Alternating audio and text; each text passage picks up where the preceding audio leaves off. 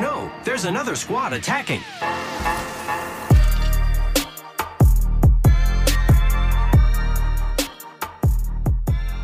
Welcome to the Third Party Podcast, your weekly Apex Legends podcast. I'm your host, Shay, joined by my co host, Henry. Henry, how's it going today?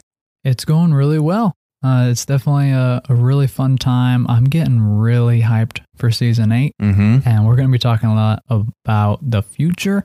So I'm excited for this chat. Uh, hopefully, everybody's tuning in and also excited. This is going to be a fun one. I'm really looking forward to this conversation. We've been kind of hoping for some more information, honestly, to talk about this for a while now.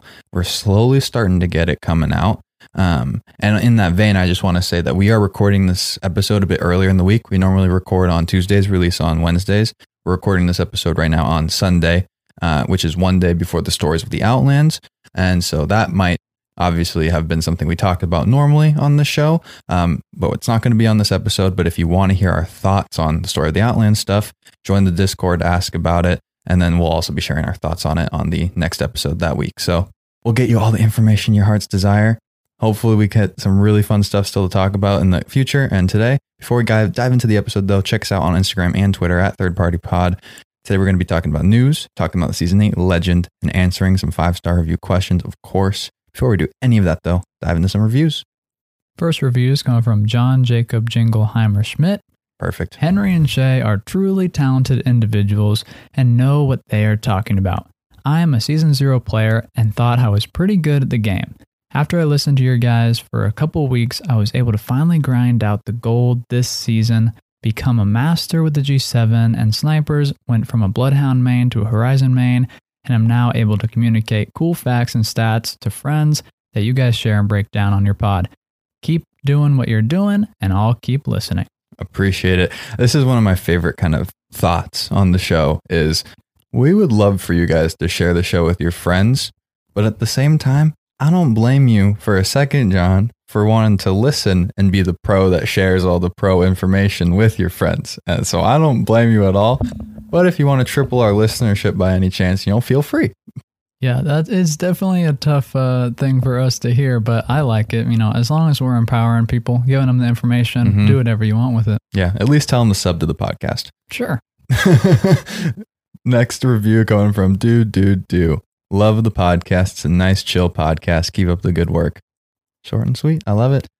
Love the support. Thank you all so much for all the reviews. Like Shay said, we're recording a little bit earlier. So if you do slide in your review and you Mhm. think it might be on, don't worry. It'll be on next week. Definitely. Uh, let's dive into some news. First piece of news update went live, fixed the crashing issues on PC. Those crashing issues postponed the ALGS. Hopefully, we got everything fixed by now and everything's going to be back up and running shortly. We'll give you guys some updates if we hear anything uh, about the ALGS and and when it's coming back and stuff. You know, follow us on Instagram or Twitter to kind of get that kind of information. Uh, next piece of news, though, we have the Twitch Prime Wraith skin, Queen of Hearts. Henry, give me your honest 100%. You are an artist. What are your thoughts on this skin? I think that is pretty funny. Um, Pretty funny. It's an interesting one for sure. Um, you know, we had seen this one coming for a long, long time. Like we had leaks of this. This I think months two before. seasons ago, potentially. We we knew this was coming. weren't sure when, um, but we kind of had anticipated it. We had seen it early, and didn't really. I didn't put together that the community was going to react this way to it. Like people think that it is Horrifying. Not, yeah, not that pretty looking. Well, I was surprised by. I'd have to look back and see what the leak looked like again to kind of see the comparison. But the face was a lot different than I was expecting. I mean, Henry and I are we're, we love poker. I think the skin itself is pretty dang cool, but there is something about the face that's a it's a little it's a little creepy in a way. But nothing Yeah. wrong with creepy in this game. That classic like Queen of Hearts eyeshadow look. That looks pretty scary. Yeah. But you know, maybe that's part of it, you know? It's an intimidation factor. You got that skin, you really get in people's heads. I'm already intimidated if I see a wraith crouch spamming coming at me. So uh, the last thing I need is a skin on top of that, honestly. exactly. So, next piece of news the devs have spoken a lot over the last week or so about potential balancing changes for next season on Reddit for a couple of legends. A lot of this was aggregated together by Apex Legends News on Twitter. We're kind of going to go through some of these thoughts, pull some of the Reddit quotes, and really just break this down and talk about it. We'll see. This could be a longer part. We'll see how this goes because I'm really excited to talk about some of this stuff. Uh, we're going to start with Horizon, though. And Horizon has seriously made a statement this season. Coming from senior game designer Daniel Klein, Horizon released into top three has been climbing since and is now the strongest legend in the game, and her win rate is still going up. Fun fact after we nerfed her tactical, her win rate went up even more. That in of itself blew Henry and I away. Yeah, this is absolutely mind boggling. Mhm. Um, we definitely knew and could see and feel that Horizon was definitely tuned uh, to be very powerful. Not only does she have the mobility kit, but all of her cooldowns uh, were set to really have a lot of power um, and to be really approachable uh, for people to use and have Mhm. success with. And we were fans. Yeah, we saw that. Mhm. We acknowledged that. Didn't think that she would take the crown from Wraith Not at all. at all. But we were really hoping for and continuing to hope for with this next legend and future legends come into the game strong. Like, give people a reason to play this new meta and enjoy the next legend. So it's not just like two weeks and then we never see him again. And so excited about that. Uh, continuing, though, kind of the conversation around the development of Horizon, there was a response to question about Horizon's new power rate from associate live balance designer John J. Beebs Larson. And he says on Reddit, it's safe to say she'll be getting nerfed, but how we do that is important. I'm adamant about not gutting her kit. The synergy between her passive and tactical is awesome. Looking at her tactical alone, there are all sorts of dials we can turn, including vertical lift speed, horizontal speed acceleration, ejection speed time, cooldown, weapon accuracy, and the list goes on. You name it, we got it. But some changes are easier to tweak, test, and iterate on than others. It's a work in progress, but staying true to her design intent and how it feels to play her is something at the forefront of our balancing conversations. I also feel it's important to point out that Wraith and now Horizon are neck and neck in regards to encounter win rate. Both are head and shoulders above everyone else. I'm happy that Wraith finally has some company, and there was a deliberate goal to have Horizon really strong given the track record of legends getting introduced to the game as underpowered. For the long term health of the game, it's important to bring the outliers in as long as we aren't gutting them. That's not fair or fun for people who create strong bonds to certain legends or playstyles. First, gut reactions hearing that quote again. Really good. hmm Honestly, um, John here is actually an alum of University of Portland. Henry's which is my alma mater. So I definitely like that I have a, a fellow pilot on the inside. Um, Also a Wraith main. he's also a Wraith main. hmm Um, I, think a lot of this sentiment is really, really good. It shows that, you know, they're not going to do anything drastic, hmm I think is the kind of in between the lines reading. There's going to be some small tuning here or there. Yeah, and I like that a lot. Um, I also like, um, and we'll talk into it more later about kind of how they're going to approach Wraith as well. hmm But I think this is really important. I'm honestly, I'm still in shock Yeah. about Horizon being Mhm. this good. I really am having a hard time wrapping my head around it just because nobody talks about her. hmm You don't really see her on Mhm. streams. You don't see her in competitive hmm but she's absolutely dominant beyond belief. Yeah. And that's incredible. I have two thoughts on Horizon. One kind of around the data behind her, and on, I'm just going to say something. I have no idea if it's impactful or not, and I kind of wanted to get it out there, and we talked about it. Is there an impact on her pick rate and win rate based on the fact that she is an unlockable legend and the newest one and not available to a lot of the people from the beginning, like Wraith are? So does that in turn mean that only better players are playing Horizon? And if so, wouldn't that in turn bring up her win rate, or does it balance out with the theoretical skill based matchmaking potentially? And I'm kind of curious about how that goes into this conversation between Wraith and Horizon. Yeah, I think that's a really good point to raise because whenever you release a new uh, legend, you're going to have that kind of same thing. And so Mhm. then you look at it, okay, well, only if only very experienced players are playing Rampart, then that really affects her stats as well. Yeah. But for Horizon specifically, she is very unique because she Mhm. has this mobility and such an amazing kit that it makes sense that people would actually work hard to play her, hmm especially those that are very experienced. So I think that's definitely a level that you have to look at. And the response to that has to be you have to segment skill levels Mhm. when you're looking at data. Like Mhm. you can't just say, oh, this is the win rate, an average for Wraith. You have to say, this is the encounter win rate uh, from Mhm. levels zero to 50 and then 50 to 100. Like Mhm. you have to do that. And the other thought I have that I kind of wanted to talk about uh, around Wraith and Horizon, and we'll talk more about Wraith here in a little bit, but I think the game is in, a, such an interesting space from a public opinion perspective that we had a slight negative knee jerk reaction to hearing this because we were like, wait, Wraith and Horizon are equal. So now we're going to nerf Horizon because Wraith needs to be number one. And so I truly hope that if they roll something out with Horizon, it's coupled with something with Wraith that we'll talk about here in a little bit. But I think you could see some backlash from people if next season releases and there's no change to Wraith and there is a nerf to Horizon. I think there's going to be some negativity around that. Yeah. And just so that I make it clear on the record, uh, although we're both incredibly shocked that Horizon has achieved this Mhm. in just a season, I fully support it. Huge fans. And Huge fans. honestly, like you might listening in, you might feel like, oh, well, that's kind of crazy. You really want to disrupt the meta that much every season? Kinda. I kind of do. I'm okay with releasing a really strong legend. I could never have imagined that it would go to number one, Mm-hmm. but I would very much like to every season have a legend that really is fun, that people enjoy playing, that all skill levels, you know, can actually enjoy and have fun with Mm-hmm. at least the first half.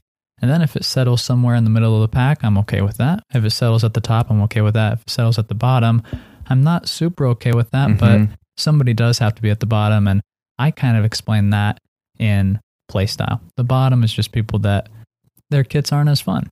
And I think that's an important thing to note. Like there is always going to be someone at the bottom. Like that is something that needs to be noted when you're talking about balancing in Apex in general. I think it's important that the reason we want Legends to release very strong is not to completely shake up the meta, but if you launch Legends with the goal of them being strong, then you're more likely to not have them launch and bottom out, you know, which we did two or three times in a row pretty much. Yeah. And so yeah, if two or three times in a row you overkill it and the legend each season it's released goes to number one in win rate and counter rate and pick rate, then find the happy medium. Like you've done both extremes, settle in somewhere else. But we think releasing with the intent of higher will more often than not end up with the legend being more so in the middle, which is kind of our philosophy and opinion on balancing, I think. Yeah. And it's also just our thought that that's good marketing of the game. Like, Mhm, mhm. even if you don't think, oh, Horizon's going to have a in-game practical cooldown of 10 seconds, if you don't think that's going to last, that's okay. Like Yeah. release a legend that's kind of overclocked a little bit and I think everybody's going to be okay that you scale it back down. It was Mhm. kind of unbelievable that that happened. Mhm. Like I don't think anybody was super upset about the nerf and obviously based on the data, her win rate actually went up. Mhm. So I'm totally cool with that and I'd love to see that in the coming seasons. Definitely. Let's talk about Watson though now. Watson is just such a polarizing legend in this scene. She is so unique, so different, lovable, great character. Um, talking about Watson, Daniel Klein, a senior, you know, lead game designer, uh, was talking on Reddit about Watson, and this is what he said: Watson is in such an interesting place. Uh, right now, the win rate top five breaks down as Horizon, Wraith, Gibby, Lifeline, Watson. If we put meaningful power into Watson, it's quite likely we would make a not so fun to play character a must pick for people trying to win. That's not great. This was in response to a Watson rework idea that included the ability to toggle defenses off and on, including some other things. Daniel then goes on to explain the approach for potential changes to Watson. Power does make a character more fun, in that winning is fun, but we need to really find non power impacting ways to make Watson more fun.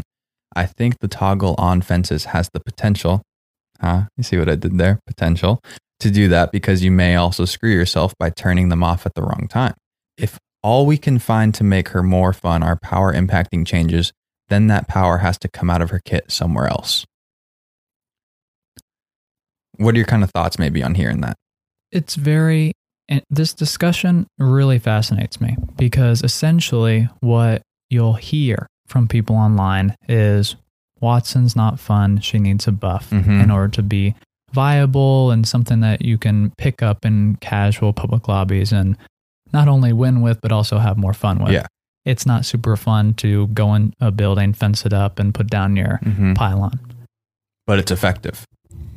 That's the thing, Shay. And we're That's okay with that. thing. Like Yeah. you particularly talk about that a lot. Like it is okay to have a legend that is a different playstyle if they are effective with that playstyle. Our issue with Rampart is that she's a similar playstyle, not as effective.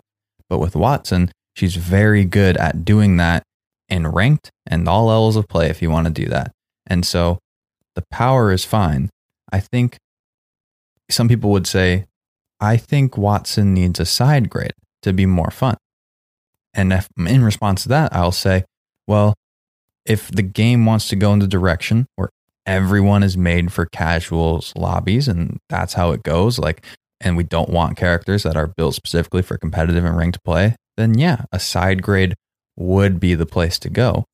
But from a power level standpoint, Watson is where she should be. Yeah, I, I think it's really tough uh, to break down just because I don't think people look at the big picture a lot with Mhm. Watson. Because even in that sentiment of Watson's built for ranked and competitive, not public lobbies, that might be true if you don't want to win in public lobbies. But if you want to Mhm. win, Watson's great. Play style. Her win Mhm. rate's in the top 5 Mhm. So Watson's an amazingly fun legend. Like Daniel said, if you like to win, if winning is fun, then Mhm. Watson is fun. Like Mhm. that's how I read that. And I just think this is very interesting because essentially it seems like the community is asking for Watson to have a more offensive passive, something that Mhm. maybe increases mobility or something with a weapon, something to give her more power in combat when she's a defensive legend. I see where there is the desire for that in Mhm. reference to the gun shield, in reference to kind of amped cover and Mhm. other defensive legends. But we don't want to homogenize the playstyle so that everybody feels the same. Mhm. And I think that based on the numbers, Watson's in a really amazing place. And so, as much as I think that you shouldn't give her something, and Daniel says if they did give him something, they'd have to take something away. Mhm. I hear that. But also, when you look at those top five uh, win rates Horizon, Wraith, Gibby, Lifeline, and Watson Gibby and Watson aren't in the top five pick rates. Mhm. Mhm. So, where is your effort going to be? That's what I was going to ask. Where are you going to put your Mhm. effort? You should probably be putting your effort into Horizon, Wraith, and Lifeline on the nerf side and on the buff side to Watson and Gibby. I hear the hesitation on giving Watson a buff. I respect it. I just would like to kind of be honest in this vein and say, maybe we don't need to tweak Mhm. anymore. Like, I don't know. I That think the, seems kind of crazy. no, but I think you're on I the right like where path. she is. The question is, as a development team in a community, do we want changes to be impacted by pick rate more or win rate more? Because I think that's kind of the question. If we want to make sure pick rate is completely balanced, then yes, you change her kit in a way, make her more Mhm. fun to play outside of winning, Mhm. and then in turn, hopefully her winning stays the same, maybe fluctuates a little bit, and then her pick rate increases. And and vice versa, you say, well, all we really care about is balancing win rate. We don't care how much a legend's used, but if they're all fair in fights together and in gameplay, then she's totally cool where she is. And so I think it's interesting to say, how do you is it 50-50 because it's obviously not because there's people Yeah. talking about it and changes that need to be made so they're they are leaning towards it seems like that pick rate side which is very interesting to hear It definitely is. I think it all for me it always comes back to the play style. mm-hmm. I don't think you should change up the legends play styles so that they're either less powerful or more powerful. Mhm. I think that you should respect different play styles and say, okay, Gibraltar has a way different playstyle than Horizon. They cannot be equivalent, but they should be able to be comparable. yeah mm-hmm. And so I, I think it's a hard it's a hard job. It's like a we hard always job, say. yep. We always say Mhm. that. Let's talk about Wraith now, a legend that may be seeing a nerf this season based on our actual interview with Daniel. Uh, this is a quote from the interview, just kind of reminder. I don't want to hit her kit anymore. We've pushed that to the breaking point where it's barely still fun, but the extremely wind up on her tactical as much as it was necessary. It puts the ability more into the camp of cerebral power rather than satisfying in the moment power. With Wraith, our approach is going to be very similar to Pathfinder. We're going to take a look at her hitboxes and see how much wiggle room we have there. With Pathfinder, it turned out that we had so much that was a 20% increase in hitbox size. What do you think about Horizon impacting Wraith's changes potentially? And do you think Wraith needs to change? Pretty much. I think that's a fair question. Yeah. So, in the aftermath of our interview, which you just quoted, um, the whole kind of circling around the camp and saying, We did it with Pathfinder's hitbox, we fixed it, mm-hmm. and it mm-hmm. brought down his pick rate into a place that we're happy with. I don't necessarily think you can point to that and with certainty say you did it with Hitbox. I think you did it with Horizon. Mm-hmm. So I don't know if Changing Hitbox, Wraith's Hitbox. is going to mm-hmm. affect Wraith more than Horizon has already. Mm-hmm. So I definitely am, and I'm not upset. I'm happy that mm-hmm. Wraith is strong. I'm pretty much cool with it because I think it comes down to playstyle. And if you give people invincibility, they're going to like that. It's fun. So I'm cool with it. I'm skeptical in that maybe next season, if there are small hitboxes changes to Wraith, if it'll be effective. Um, hard to say if Pathfinder's in a good place right now, mm-hmm. to it's, be honest with you. It's really interesting to talk about Horizon, Pathfinder, and Wraith in general, and just those three together being similar in you know, who uses them, honestly. Like a lot of people play those three. Those are the three legends I pretty much play the most right now. Like that's my play style. I love those three. And it's interesting because, yeah, I played less Wraith and Path because of Horizon this season and still do. So that's a very interesting impact for sure. And I'm excited to see what impact does this Wraith hitbox change have? And what does our next legend do? And does it impact that as well? I also will just say, in general, reiterate the thought. I hope if they nerf Horizon in any way, shape, or form, it also comes with an explanation of the data was drastically higher than Wraith, and so we need to bring her to race level, or they're equal, and we need to bring them both down a little bit. Because I just I feel like from a public perception, it's going to go really bad if only Horizon takes a little bit of a nerf with the next season. Next, we have Rampart last legend we're going to talk about today. In response to complaints about the comparison between Gibraltar and Rampart as kind of defensive legends, Daniel Klein responded with this statement via Reddit. Instead, I want to say that I agree with this complaint and have added 45 health to Rampart walls while they're building. Should be an 8.0, the next patch, but no guarantees. I believe there's still too much delay for in her ability for her to use it purely reactive. But I also think that the reactive versus setup isn't a black and white question, but rather a spectrum, and she could do with a little power closer to the reactive side of that spectrum. Walls while building will follow the allied player's paradigm. They will stop bullets except for sniper bullets, which all will pass through like they do with players. Once the wall is fully built, it'll behave exactly like it does now, this is so that in case I am wrong and Rampart players do find they can reactively plop down a wall when someone with a Kraber is looking at them, the wall isn't a trump card. To be absolutely clear, if you're behind building a wall and an enemy shoots you with a Kraber, the bullet will destroy the wall and then do full damage to you. Every other weapon, you should be able to put out 45 damage fast enough to destroy the wall and then take the fight to Rampart. Why 45, by the way? So one wingman shot can take it down, would suck to have it be 50 health, where it would require a second wingman shot just to do the remaining five health. So this sounds like a change. That is, this is the change that's coming. If it gets rolled out in this patch, 45 extra health on the build. What are kind of your thoughts here in this stuff? I think this is huge. I'm really, really excited about this, um, especially in the context of Gibraltar. Mm-hmm. Because Gibraltar has the gun shield, mm-hmm. 50 hit points, nine second cooldown when it's destroyed. If Rampart is able to have this amped cover, have 45 health, mm-hmm. which is very similar to the 50 of mm-hmm. the gun shield, mm-hmm. except it takes three seconds to build. Mm-hmm. And then it's going to massively go up in hit points, obviously. So then it's kind of, you can't compare it to the gun shield at all.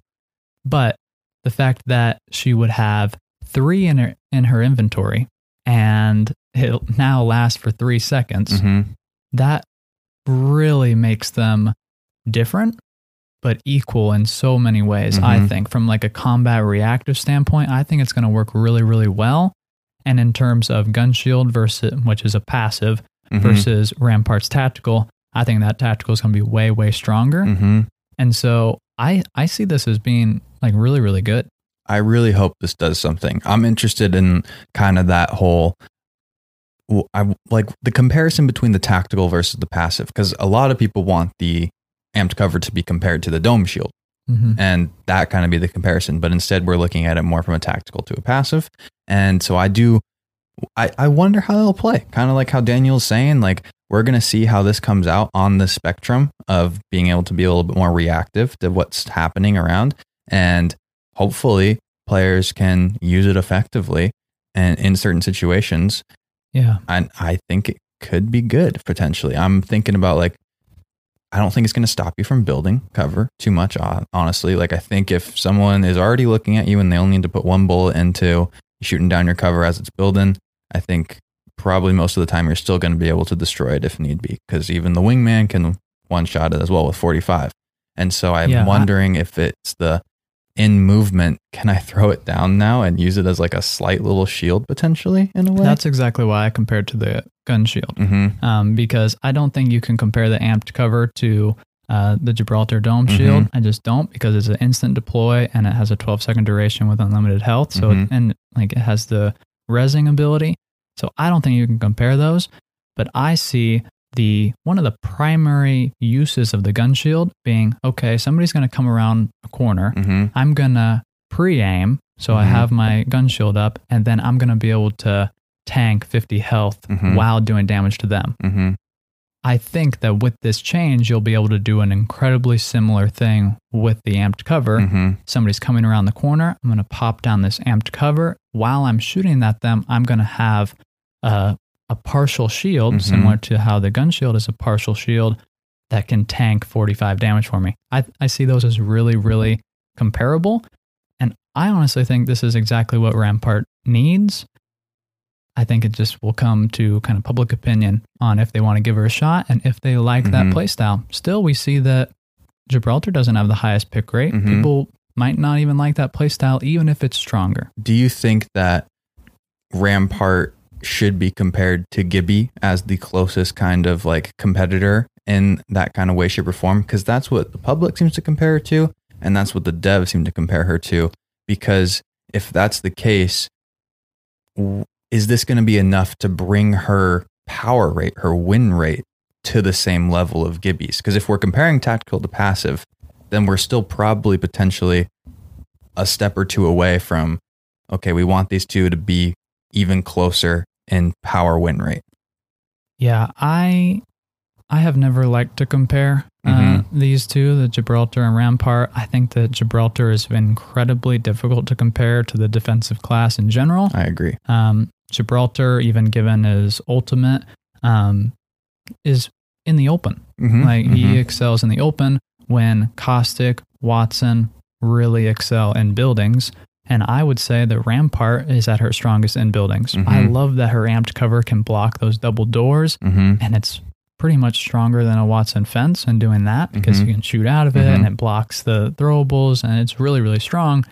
So I would much rather see Rampart being compared to either Caustic, but more so Watson and that kind of very defensive. You're set up in a building. Mhm. How do you perform with the turret and the amped cover? I think it's fair. Gibraltar's tough to categorize. I I think, think, it's fair. And if you tr- if you're trying to put Rampart in the middle to be the gap that bridges, it'll be interesting because I think they're going to really have to do stuff like this slowly but surely to bring her power rate up. Because I think one kind of false move in either direction could shift her very drastically at one time. And so it'll be interesting to kind of see and follow the balancing story of Rampart. Yeah, I, I again will just say I think this is gonna bring her more in that middle space Mhm. where she will have that kind of gun shield uh, type ability um, that Gibraltar has, but still have the major power of the amped cover and the turret. I think is in a pretty good spot right now as well. Yeah, I agree for sure. Uh, next piece of news we have new lore coming out. We have Horizon's voice messages on Olympus from her son, who believed Horizon was still alive despite Dr. Reid telling him otherwise. Dr. Reid is who we suspect potentially be Ash. We're excited to continue to follow this story uh, in the coming days as more stuff comes out. We also have excitingly Mirage's phone on Mirage Voyage, which is back on Kings Canyon right now. Uh, we had a voicemail from Mirage's mom. Uh, she's checking in on her son and sounds like she's showing kind of some symptoms of Alzheimer's. Uh, and we also get a bit more of Mirage's family tree with his mom mentioning his uncles, uh, Droz and Davis. Uh, those are individuals that actually are familiar to Titanfall 2 fans because they are both members of the 6 4 mercenary group. And they help Jack Cooper defeat Titanfall 2's antagonist, the IMC. They're really funny because looking back at this, Davis and Droz, they take the selfies in the drop ship. They are cracking jokes during the campaign and stuff. Like they're very funny, like how Mirage Mom says she they are, and you can see like, oh yeah, it does kind of make sense that these are related, and we just love the bridge between Titanfall and Apex and lore in general.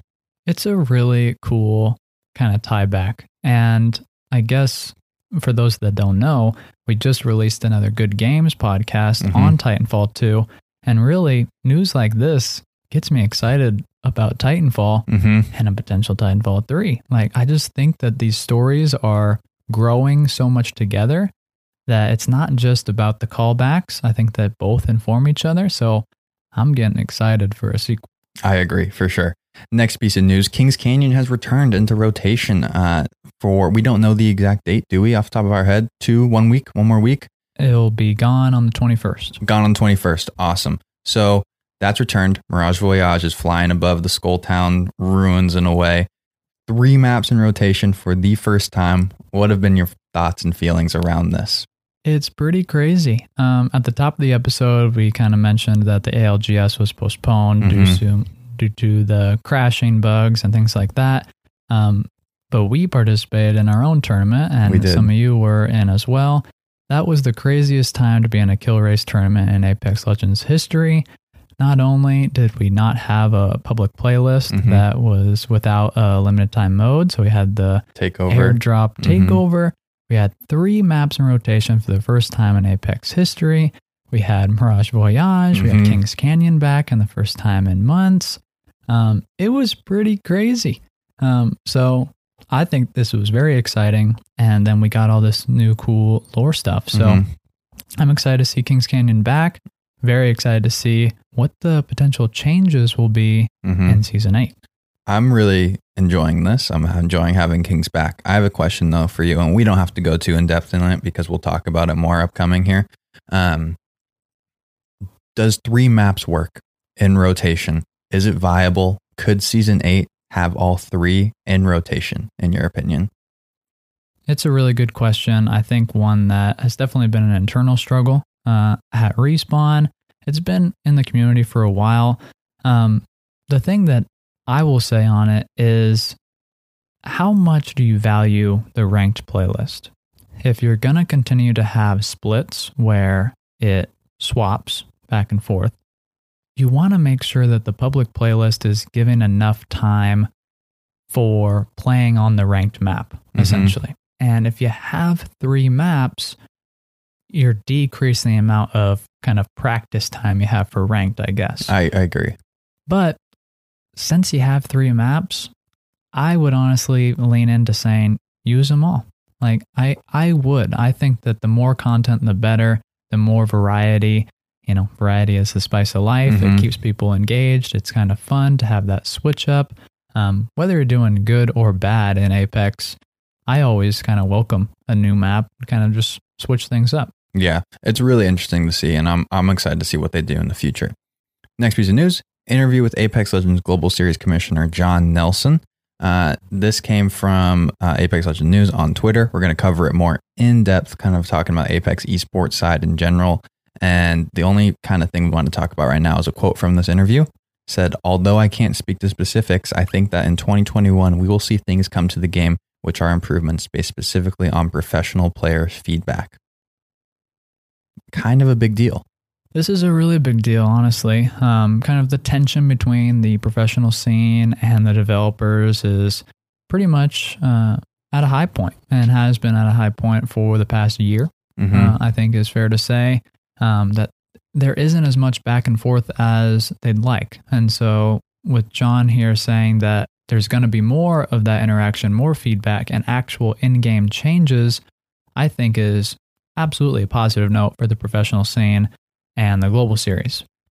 The reason we are kind of shocked by this and why we think it's so fascinating is should a game be balanced by professionals that play all day, every day, Mhm, mhm. and in that way are almost kind of in a box. They tunnel themselves. If you think about if you were to play Apex professionally, you're probably going to be playing one legend Mhm. and doing the same thing over and over and over again in order to refine your skill. You're You're, not going to be the same people. Yeah. Like it's very different. It's incredibly different. So, in that way, should they be in charge or should Mhm. they have even a voice or a say in the state of the game and things that happen in terms of legends, maps, weapons? It's a tough question. John here has given an answer. He's also the commissioner of the Global Series, so Mhm. that's kind of his job to advocate for the pros. Definitely. So I think that that is definitely um, a lens that you have to have on there. Um, but this is big news, I think, and we'll see in the coming months what this actually comes to be. Well said. Before we get into talking about some leaks and who the next legend is, uh, here's a word from our sponsors. We are partnering with Crucible Gaming, which offers a unique style of esports tournaments for Apex Legends. Something that I really like is that they have three different divisions for all skill levels separated by KD. Their system is simple to navigate, and you only have to have one person on your team streaming if you're on console to track your scores. It's also really easy to sign up, and right now they're running free tournaments every Wednesday and $25 entry tournaments Friday, Saturdays, and Sundays for huge prizes. Sign up and use the code third party to get 50% off your tournament entry fee waived. Start times begin at 8 a.m. Pacific Standard Time and run every hour until 9 p.m. Pacific Standard Time on the weekends. Instructions on posting your scores can easily be found on the Crucible website, but the best part about Crucible is their customer service. You can literally always get a hold of someone to help you out. If you have any questions at all about the platform, reach out in their Discord, links in the description. If you need squad mates, please hit us up on our Discord or message us directly. It should be a blast. Link in our description to enter, and remember to use the code third party for a 50% off entry and have some fun. Welcome back. Now we're going to talk about some leaks. Uh, Yes. This is big. So we're going to be talking about some leaks, and we're going to be talking about uh, the leaked legend per se for season eight. So if you're not a fan of links, timestamp's going to be in the description, so you can skip ahead to when we start answering some questions if you don't want to hear about this kind of stuff. First leak though, uh, a six-player anniversary event, Kings Canyon map update, uh, potentially kind of a new version of the map coming. Yeah, this is weird. A, I like the new kind of anniversary event. That sounds very exciting. But the Mhm. six man or six player, I have no idea how that would play. Six men in a six team? people on your squad seems really crazy to me. We've never seen that before in a BR. Mm-hmm. Um, so I'm interested to see if that really even happens. Uh, but wow, like it's very weird, especially if they continue uh, that you can only pick one legend. Like Oh, you're be going to so be running half Mhm. of the roster on every single team. Mhm. Like I think it's going to be quite interesting. Really big team sizes. That would be really interesting to see. And man, that would, I'm just thinking about how the game would flow, like how many teams are on the map and stuff. The fights would be so long and dragged out that you would definitely get a third or a fourth team coming in there. Yeah. And that would like seriously impact things. That could be really interesting to see. We also have a new arena potentially coming in Takanda Arena. Apex Arenas, not an LTM, looks to be an added gameplay mode. Arena mode could be kind of cool. Kind of like yeah. fight it out. We've already, you know, in lore have this whole gauntlet structure and stuff. So there's definitely some information to pull from there in the history of the games to build into a mode like this, which would be kind of cool. Yeah, I absolutely think that this could be a really exciting thing in Apex. You know, right now we have concerns about, you know, playlist health, uh, lobby sizes, matchmaking times.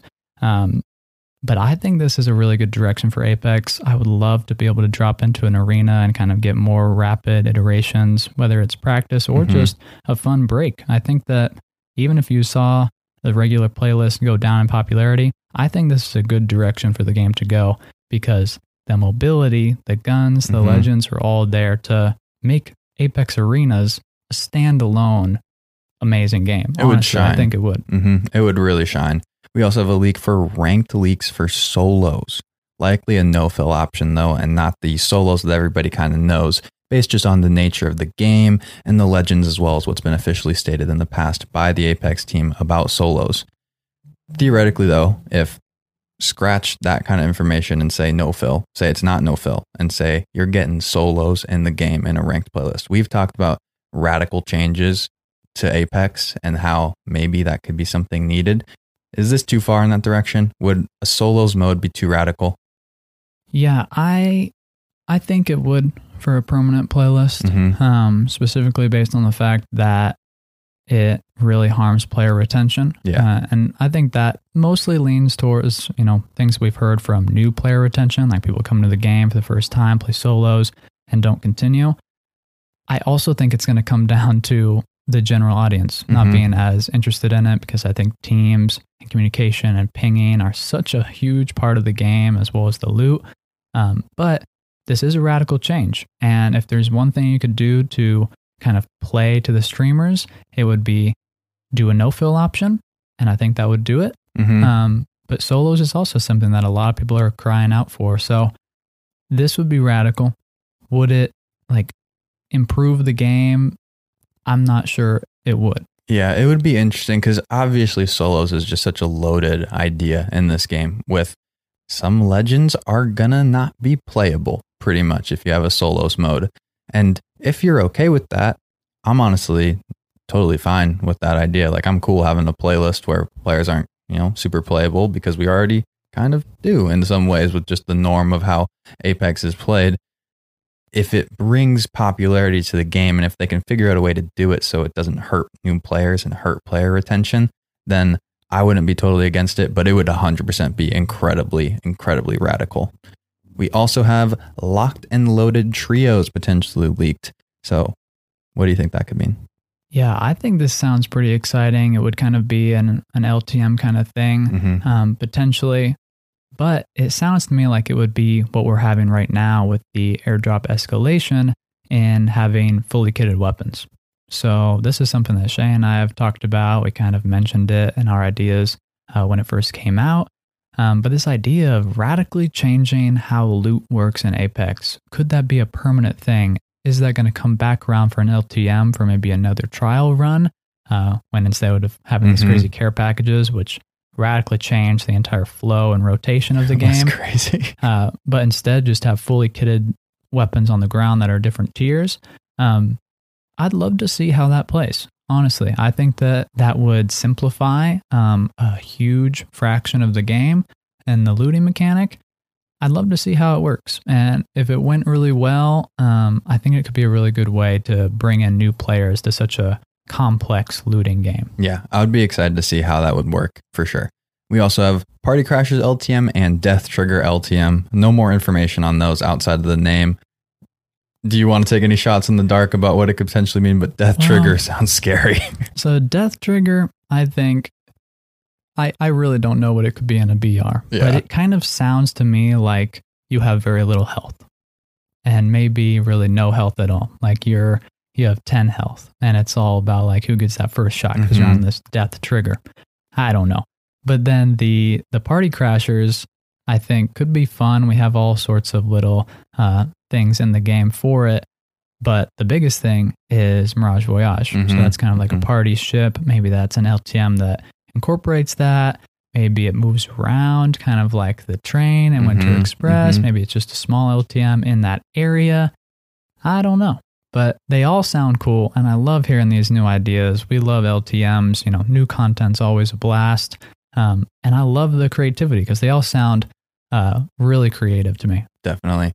Now let's talk a bit about what we at least know about the Season 8 legend, which, if we're being completely honest, is not as much as we've known about previous legends leaked in the past.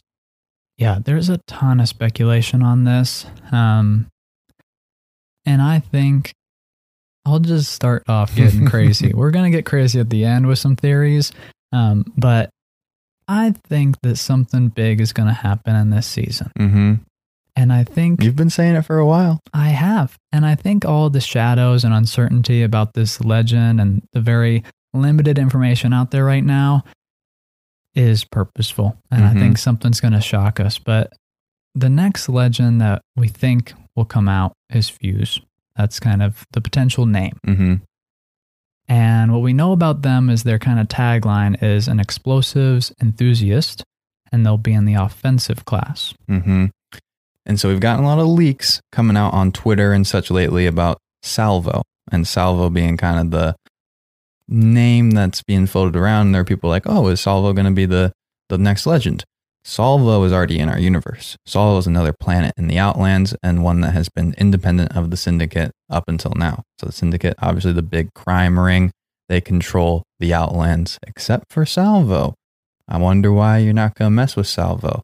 Like they have a lot of explosive kind of fighters and stuff. All we really know about the planet Salvo, though, comes from a letter in lore on Wattson's desk. And I'll just kind of read out what it says because I think there's some interesting s- stuff in here. It says, I'm writing to inform you that Salvo, which rejected the Mercenary Syndicate's position to join the Syndicate space in 2722, is now being guided by new leadership sympathizers to the cause of peace within the Outlands. Talks with this new administration was prolonged but ultimately fruitful. As of today, the Mercenary Syndicate Treaty has been amended, and Salvo will become the seventh world to join the Syndicate space. Salvo brings with it Redacted, and the incoming Redacted Office of Public Relations will be rolling out a social Redacted to dispel inaccuracies about Redacted to create an appropriate Redacted for their integration into Syndicate Redacted, including new and exciting developments within the Apex games. At this time, does not correspond with the legends regarding this matter, except further instructions redacted our office in days to come. So, are we setting up Fuse to come from this planet? I've heard, I think some people speculate he could be the leader potentially of Salvo, like a big mercenary. But why would he come into the game still in that perspective? Yeah, it's interesting. You know, if you think of this as kind of a political climate, that you have Salvo Mhm. being brought into this federation of some sorts, the syndicate, um, what role does an individual having in the Apex games place on Salvo and the syndicate politically? Mhm. Is weird because, you know, we had the partnership with Hammond that was all lined up to be Forge Mhm. uh, Syndicate and Hammond Robotics come together in order to, you know, mine for resources with Mhm. the harvester. And in that sort of political deal, Forge is put up as a contestant. Yeah. So we have that kind of as a reference point of kind of how the syndicate operates. They want people for the games Mhm. for in in return of political capital. But this one's weird because it's a lot different than a private company wanting to like sponsor the games, Mhm. sponsor somebody. This is a planet that may or may not be sending someone on behalf of the entire planet to represent them in the syndicate's Apex Legends games. It's weird. There's some really interesting stuff in there. Let's talk a little bit about what's been rumored and linked and leaked in terms of Fuse's abilities. Yeah, so we've had in game animations for Fuse deploying their tactical, which appears to be a wrist mounted grenade launcher. That's courtesy of at someone who leaks on Twitter. Uh, this is a pretty crazy thing. We're going to circle back around to this. This Mhm. is kind of the only thing that we partially kind of know. Yeah, it's it's really it. We've also seen in game teasers for what will likely be Fuse's ultimate abilities. Uh, the current teaser, uh, which is in the end rings up until the 21st, has a large projectile come down to the ground with a whistling sound before it lands. Then, if it's fired upon, it explodes into a ring of fire, which has a burn duration. It does a lot of damage if you step into it right now, and that's It not even including like does. splash damage if you're in the area. Like it seriously Mhm. does. Um, it looks to me like a mortar shell, but there are also rumors that the legend could have a launcher on their back, which Mhm. fires this fire projectile. Um, in game right now, the current damage output, if you touch the Ring of Fire, is it takes away about 40 health Mhm. uh, or hit points direct from your health. And then it also has a burning effect for five ticks that does a total of 40 damage there. And so if you touch the fire, you're down to 20 health. Um, and that's just touching it. So if you stay in it or if it's thrown on you, you're dead. Yep. Um, so this is potentially huge damage uh, when compared to other area of effect ultimates, Yep. gas, bombardments, Mhm. what have you. But this is obviously in the game for one, a fun teaser, but also testing how this damage will play out Mhm. um, in game. So I think that the damage is really cranked right now. We don't know how it is deployed at all. That's what I'm so, So- interested in. Hard to really form a total opinion on whether or not it's overpowered in its current state because we have no idea. Right now, it comes down as one shell, and it comes down from the air right now. If you're throwing in one shell from the air onto the ground, even if it did heck of damage, I'm just thinking about how is it going to be effective? Like people don't stay put for that long, and that's ki- and it's not big enough to say don't come here. Like you Yeah. can still walk around it, and so I'm interested if if it was a from the sky projectile are there more of them? But then it's like, if there's more of them, why would you ever use Bangalore again? If it's like, this is going to deal incredible damage straight to health or something. Like it, it's interesting to see for sure. It seems very interesting, especially with the mechanic of it being kind of like a mine. You have to shoot it. You have to shoot it. Mhm. The closest thing we have to that is a caustic barrel, and you use that inside to block a door. Yeah. You're not going to be able to use this to block a door. You're going to be using it outside, most Mhm. likely. And so, is there a place for mines in Apex, especially ones that are quite large and easy to shoot? But when you shoot them, it does block off an area. So, it's a cool very tactical. interesting. Yeah, maybe. but it's an interesting ultimate because regardless of the deployment of it, it looks like the damage will be really strong. And if so, this could be the first ultimate, which is pretty much like you get this, it's a kill. Mhm. And we don't really have that. Like Yeah. Caustic grenade, you throw that on somebody, that's not like a sure thing. That's not Mhm. like an absolute kill. So I don't know. Right now, we're kind of in this headspace of they want to release really strong legends Mhm.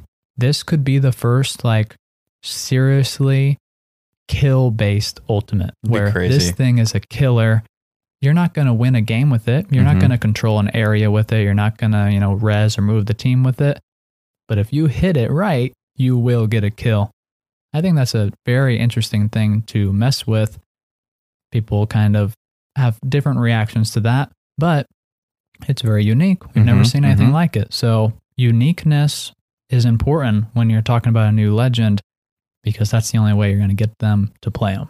I think that's a really good point. It needs to be unique and it's looking like it's going to be unique. Right now, we also have the large ship moving around the maps, and that's kind of where we're like assuming these projectiles are coming from right now.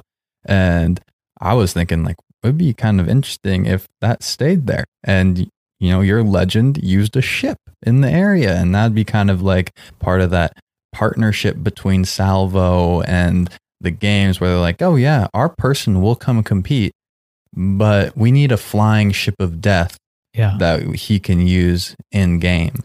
Oh yeah, we're going to be flying Overwatch. I It's weird. I'm not sure if that's going to happen. We Mhm. know that the ship's going to leave for a little bit at the same time that the firebomb teaser is also going to be leaving. mhm. So maybe they're related. I think it'd be really cool to have that ship come back. And if you had a legend that had some sort of like visual support craft, We've talked about think cool. companions all the time. And this isn't like a companion companion, but it would still be really awesome. there's a lot of cool potential that you could do with some sort of ship overwatch the Yeah, games yeah. i think it could be a really cool idea um, you have issues with lore of course like how many fuses are there going to be on Yeah, the map yeah. and then you know how many We, ships we you already have, know? issues with that kind of stuff that they fill out, or we just, you know, benefit of the doubt, ignore. So Yeah. yeah, let's. While there's not a lot said about the, you know, abilities and such of Fuse, let's kind of talk about some of the theories of what the explosive enthusiast kit could play into. Yeah, the so the first place we'll start is with the passives. And we kind of always say the passives are the hardest Mhm. in this game. Uh, but the first idea could be uh, you can throw grenades further. So you have an increased range to throwing grenades. That's fine. But in order to couple it with something, maybe have it so that you can carry two throwables per inventory slot as Mhm, opposed to just one. That's a fine passive. It is in line with many other passives in the game. It's tied to explosives. It could fit the story a little bit, um, but it's not going to be game shaking, you Yeah. know, in that vein. I, I think it would definitely be good though. You know, carrying more grenades. Grenades are something we love and think are Mhm. very, very powerful and gives even more reason for people to play Wattson. It really does. I think so. Like we always preach about grenades. If this legend does come in and has a grenade passive or some Mhm. sort of thing like that, um, I think we'd be happy to see it. Um, Definitely. As frustrating as they are to go against, they're really fun to use. They pay off. Mm-hmm. Definitely. The next kind of crazy passive idea is one that we kind of mentioned a couple of months back, a couple of weeks back on a Patreon episode. And it's this idea of the EPG 2, which is a grenade launcher from Titanfall 2. Mm. Um, well, EPG 1 was in Titanfall 2, and we have things in the game files that indicate that the EPG 2 is kind of being tested and has been being Mhm. tested for almost a year now. Explosive ammo in general has been tested for a long time, and we think potentially also this could be the legend that helps introduce that stuff. Absolutely. Mm-hmm. So if they kind of came in together, you had maybe the EPG2 and Fuse come together, you could have a passive that is similar to Ramparts, where you have maybe an increased reload or an increased clip size or both. Mm-hmm. And a quick note on this kind of Daniel Klein told us that he was working on a legend that was going to have a weapon or ammo based passive. Mm-hmm. Pretty much told us way early. Hopefully, he doesn't get fired for it. um, but he pretty much told us that he's working on that. That's going to happen. Rampart will not be alone in that for long. But we wanted to have a kind of a brief note about what this looks like because it has to be visual Mm-hmm. you can't have in the game, oh, this legend, when they use shotguns, the shotguns are going to deal 10%, 20% more damage. Mm-hmm. That's not visual enough for the average player to actually feel. You have Mhm. to be able to see, okay, my clip is bigger. Like I see this difference. I, should reload use super fast when I'm this character. You have to be able to see it more so than just damage or, you know, like swapping weapons times. Like it needs to be very visual. And so for something like this, if there's an explosive weapon in the game, it would have to be very visual. Probably the clip size or reload or explosion radius, something very visual. mm-hmm. And so, as shocked as we were about this passive for Rampart, this is a th- this is a direction that they want to go, Mm-hmm. and we're along for the ride. It'd be interesting though. Like you bring in the EPG two, it's not. You know, you have to have it be something else unless you're bringing in a full new class of weapons that have multiple. Because just bringing in one weapon, you can't have a Legends passive be tied to either a care package weapon, and they can't introduce a new weapon class that only has one weapon from an ammo perspective. Yeah, I've been thinking a lot about it. Mm-hmm. I agree. I don't really know how they do it. It is possible that you could put down the EPG two, and it has twelve like canisters or rockets in it. But at the same You time, it- it's still though like think about how like they said they had to add the devotion Mhm. back into the ground loot, so there were enough LMGs for Rampart. Because we still go games where we don't find a weapon sometimes, and that would really hurt a character's passive potentially if it was linked to just one specific gun. Yeah. And then bringing in more guns seems very hard right now, at least, unless they do something big like you're talking about. It seems very far fetched. And it seems like this legend would have to really specialize and make this one weapon really, really good. Mm-hmm. And the fact that they'd bring in multiple weapons of a new class at once just doesn't seem physically possible. So this is a stretch. I guess we won't spend more time talking about it. Let's talk tacticals then. Yeah, let's do talk that. tacticals. So, what we have in the files is this wrist mounted grenade launcher kind of thing. That could be absolutely insane. um, for one thing, it's a third weapon mm-hmm. that does an area of effect damage and has free ammo. Uh, think about, you know, we already kind of have Rev silence look like Yeah. a grenade coming out, and he can throw that and use a grenade at the same time. Like, you tell me I'm going to start like double thermiting people. This is going to be Yeah. crazy. I mean, grenade launchers are different in all sorts of games. If you're Mhm, talking mhm. about uh, Modern Warfare 2, Noob Tube, like having that in Apex would be crazy. You think about Mhm. all sorts of situations from right off the drop to landing on a weapon and just instantly exploding a grenade on them. There's nothing you can do early Mhm, game if you don't mhm. have armor um, and a really good weapon. Uh, but even in the middle and late game, having that third weapon, especially when it's an explosive, we really think grenades are great. Um, they're easy to use and have really high returns in terms of damage. So I think that most people are going to be pretty scared uh, if something like this happens in the game. Um, I think it kind of has to be a damage dealing tactical Yeah. uh, Mhm. sense that this is kind of an explosives enthusiast and specifically they're offensive. Um, so it's not going to be something like smoke. and them just saying kind of the silence was unsuccessful essentially in ways when it comes to the design of the character and so i think they're going to avoid kind of going down that path where it's like you can't really feel the impact and damage you feel damage and you see damage really easily Yeah. So like the first kind of theory is it's uh you shoot it pretty far and it's an instant just like uh explode and Mhm. it does some damage. Uh, probably less than a normal frag grenade, but it does something. mm-hmm. Another idea is that it's a delayed explosion. You shoot it out and it's more of like a, a cluster Mm-hmm. mine grenade where it's kind of like, hey, don't follow me or don't come around that corner, don't peek. I'm going to shoot this and then it's going to explode in like a second or two in a larger area. oh okay i just thought of something okay Good. so just theoretical this might be op it really might be too much You're scared. So if if he has a grenade where you can pop it down and you know deal the, pretty much this is an explosives guy. An explosives guy you wouldn't want to be impacted by explosives as much. And so if a passive you had reduced or no damage to grenades and explosives, would it be overpowered if it included enemy grenades and stuff? Like would that be too much to say someone throws a thermite at me, I can walk through it. It seems pretty crazy. It'd be a lot. Um, I think maybe if it was focused on just the frag grenade, or maybe the Mhm. frag and the arc star, maybe the thermite is excluded. It would be interesting, you know. It, it's variety. Yeah. it's variety, Mhm. and you know it.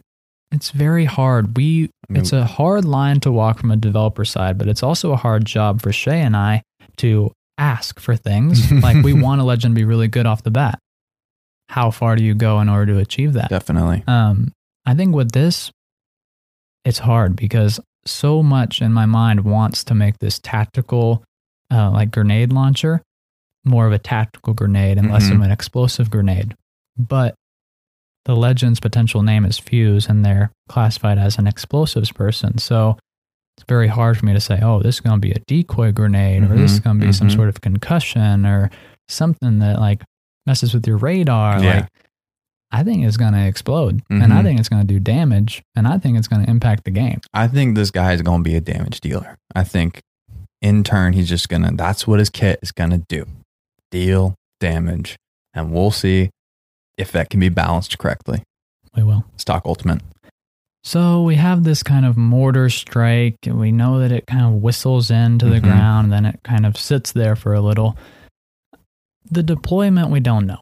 Um, but it's maybe something that they could have be where you throw you call in three different mortar strikes, kind Mm. of like in Call of Duty, where you kind of pull up the mini map, you place them where you want them, they come down That'd be kind of cool. could be kind of cool. It's a different kind of uh, deployment that we've seen uh, throughout other places. It kind of forces it to be a little defensive. You know, you're behind cover. Yeah. You need to, Mhm. you know, maybe wait in order to push somebody in high ground. So you call in a mortar strike on them. part of the balancing, though, as well. If it really Yeah. is going to be powerful, like it might be. Yeah, it's like how how is this going to be different than a Gibraltar bombardment? Yeah. I think is Mhm. the big question. And that delayed explosion, the fire that lasts longer um, than one of these artillery strikes is kind of where that's going to be. But honestly, the deployment is a puzzle. Mm-hmm. I'm I'm confused on it because we have pictures of him with a rocket launcher on his back, but it seems like from the angle in which these things are flying in right now, that that's not rocket launcher style unless it's a what is the one type of launcher that's in a lot of the COD and stuff that shoots the thing straight up? Oh yeah, javelin. a javelin yeah. launcher or something. So maybe that's actually more of what it would be, in that could make a That bit more sense. Be crazy in It- this game. it would It be. really would, because then you're saying like you need to have a lock on. You need to be able to like Yeah. place it, and then Mhm. it shoots and it goes up and down, all crazy stuff. And that you know maybe it's like that, and maybe this launcher is more of a mortar tube where Mhm. they place it down, put down the tripod. Be very difficult to use. Maybe it'd be automated. If it was, it'd be very inaccurate. The truth is, I got no know. idea. Yeah. I really have no idea. The biggest thing we get excited about is that tactical. And honestly, I think it's going to be powerful. I think it's going to be very welcoming to new players. I think it's going to be very powerful for experienced players. I think that's probably going to be fun for the most part, at Mhm. least on release. My prediction before even meeting the legend is that it'll be really powerful at the drop, and then they're going to get nerfed out of existence hard. and they won't be back. And that's a total unfair speculation, but it's just based around the kit. Maybe I would have said something about Rampart. But wouldn't you say the same thing about, hey, we got a nerf invincibility? I probably would. So I think it's tough.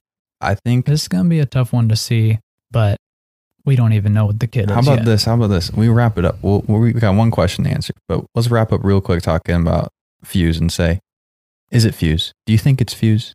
Or are we getting redirected hard again?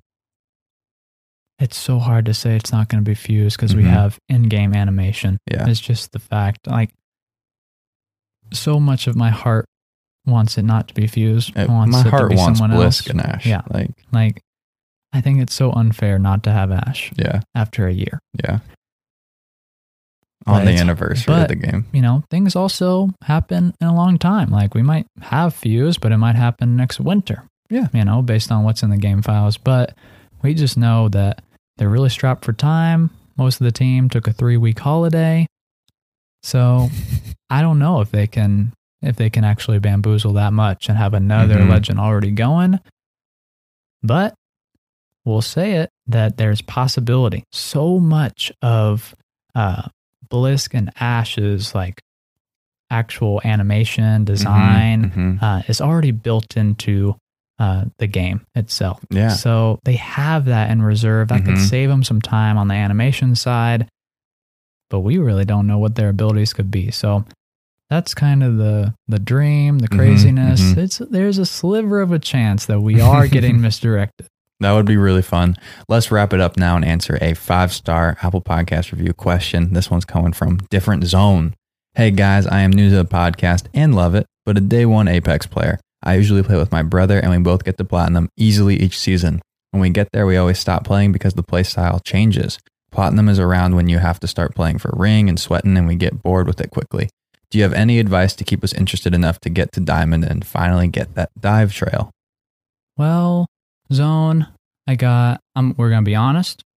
I got two kind of disappointing pieces of information. I was going to do it, so I'm glad this is on you now. The first thing is that they don't actually award dive trails for diamond rank anymore. It's just for master and predator.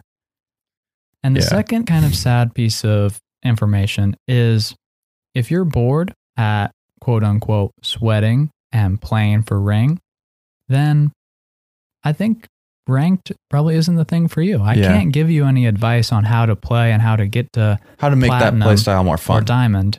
Yeah, I, I don't know what to tell you. I Mhm. can tell you how to get better. I can tell you how to make a push for diamond and different tips for that. But if you don't want to play for placement, then I think play pubs Mhm. is really fun.